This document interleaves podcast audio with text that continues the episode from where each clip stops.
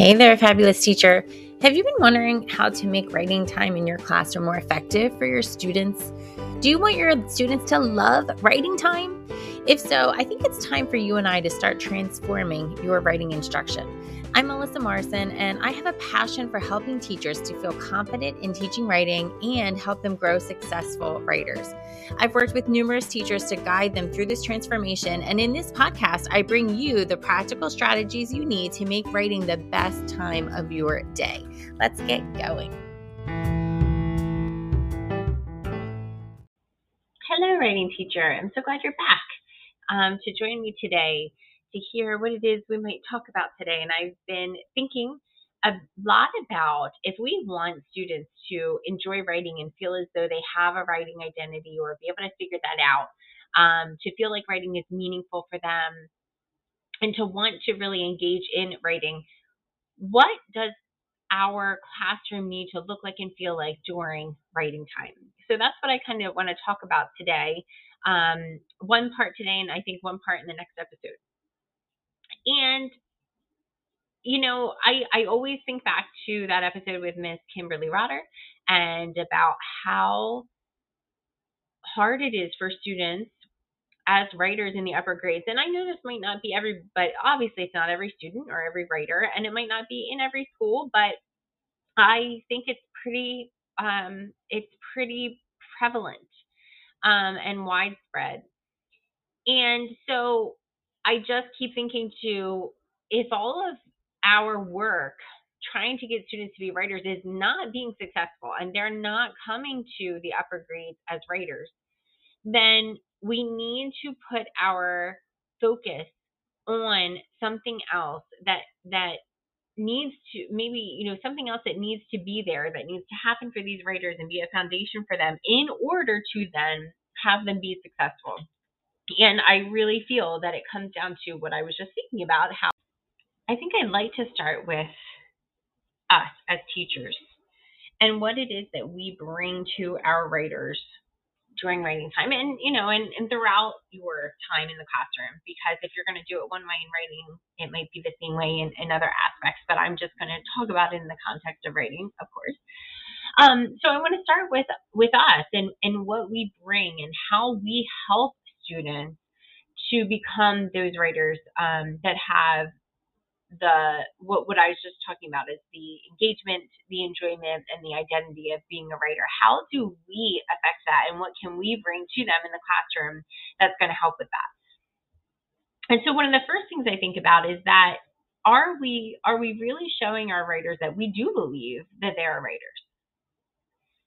Do we feel as though they have what they need and they have things in them to share and that they have an ability to be able to be successful. And I want you to think about that in your classroom right now, especially for the students who are struggling the most, the students who maybe don't want to engage, or the students who give up easily, or the students who um, are writing, but it's um, not writing up to up to grade level or well below grade level. I want you to think about those students and I want you to think about the interactions that you have with them.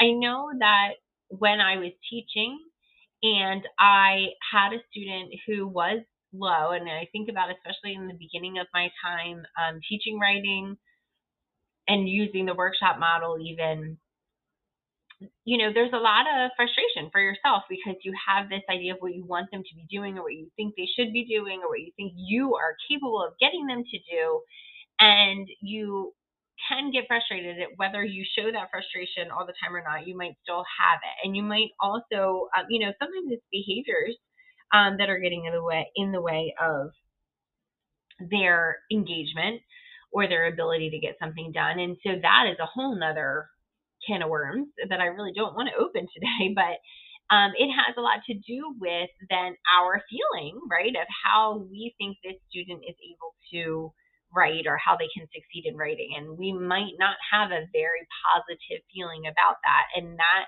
could be coming towards the student. We want every thing that happens with that student, every interaction, every saying, um, or you know, everything we say, everything we do, to come across as we still believe in you. We believe that you are a writer. Not that you can be a writer, but that you are a writer and that you can be a great and successful writer. Because that is going to give them what they need to be able to try, right? To be able to even start to have that identity as someone who can do it. So we really need to make sure that whatever we are we are putting off to our students, right? The the aura that we have is making sure that students know that we feel that way about them. And it has a lot to do with relationship building, which therefore has a lot to do with how your student is going to succeed in your in your classroom. So how do we make sure they know that we believe this? Well, it's all about our language and what we say. So I want to say language in that we turn things into a positive expectation and a positive reaction. And then what we say, as in making sure we're praising our students for the things that they're doing and that we're just really astonished. You know, I, I learned this from the units of in the units of study. Uh, there's always a little bit of a explanation of the unit or or the well of course the unit and also the lesson and then there might be some side notes about things that you want to do or say. And um, there's always something about making sure that you just show how thrilled you are with what they've done or that you think this is just the best idea ever. That's the kind of thing we want our kids our students our writers to hear and to feel. So like when I have a student who maybe just wrote drew their picture that day and that's that's a big thing for them though. Instead of being like okay well now you're going to do this or now you're going to add this or next time you're going to do this it's like oh my gosh boys and girls let's show let me show you what they did. Oh my gosh they have this they came up with an idea they drew this drawing. Look at all the things that are on it. Oh my gosh tell us all about it. We can't wait to hear. That is showing that you believe in them. Also, you could say things like, I can't wait to see what you're going to do in writing time today. I know that there's going to be so many good pieces coming out of my writers today.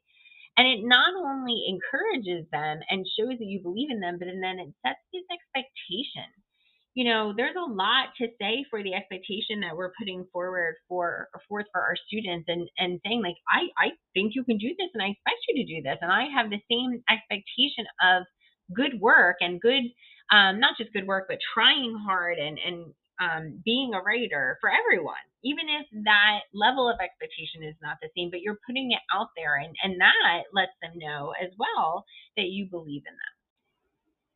And if we really want our students to enjoy this time, we have to be enjoying it as well, or at least pretending like we enjoy it, right? Fake it till you make it. I don't really love that term, but um, I do think sometimes we have to put on this, um, put on this facade at times that you know we're not stressed or we're not frustrated. Um, because if we want them to enjoy writing, we have to make it an enjoyable time, and that really is going to start with us. And I'm not saying that you need to be this super bubbly teacher or person that you feel like you are not. I don't mean that. But I do think that we have to come across as like, okay, you know, it's time to write. Sometimes I've noticed in classrooms, and I know I've done it as well, where, you know, we're just kind of plugging along and we're looking at the clock and we're trying to make sure everything gets in. And I've seen transitions go from you know whatever we were doing before to now we're getting into writing and it's like okay guys it's time to write or you know it's time for writing time. I need you to get your things together and come on over the carpet or i need you to get your things out. We're just going to start right at our desk today so get your stuff going and you know we're going to start. It's not exactly the most exciting way um, to begin a new part of your day um, and to begin writing time. And i know we're not always going to have the best mood or the best you know uh, feeling as motivated but but we need to try our best to make this time and all times in the classroom but to make writing time this time of oh we get to do this. Same with reading same with math. We get to do math today.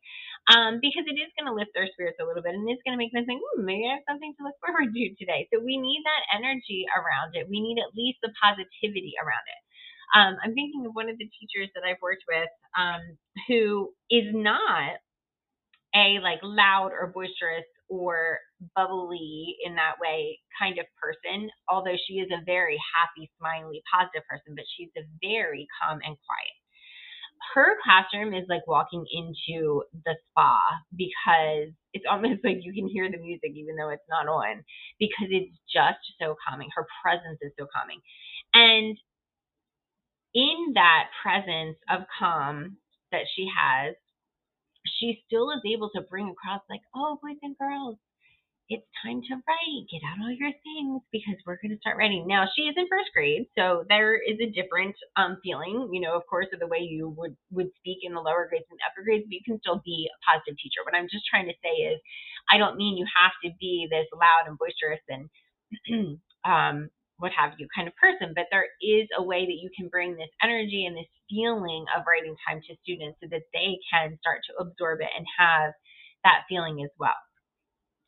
So, as you go about your next writing time, I want you to kind of think about and notice what the feeling is like in the classroom, how are you reacting to, responding to, talking to your writers, especially those who may be um, having more trouble in writing time?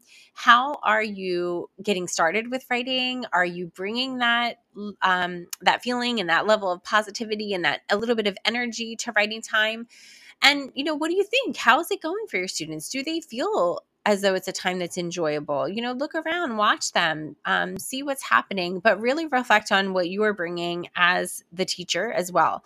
And in the next episode, episode sorry, we're going to talk about um, a couple more things that can help us to make sure we're bringing um, and and facilitating what we really want to have happen in the writing classroom so that our students are engaged in writing and really enjoying their writing time. Thanks so much for joining me today.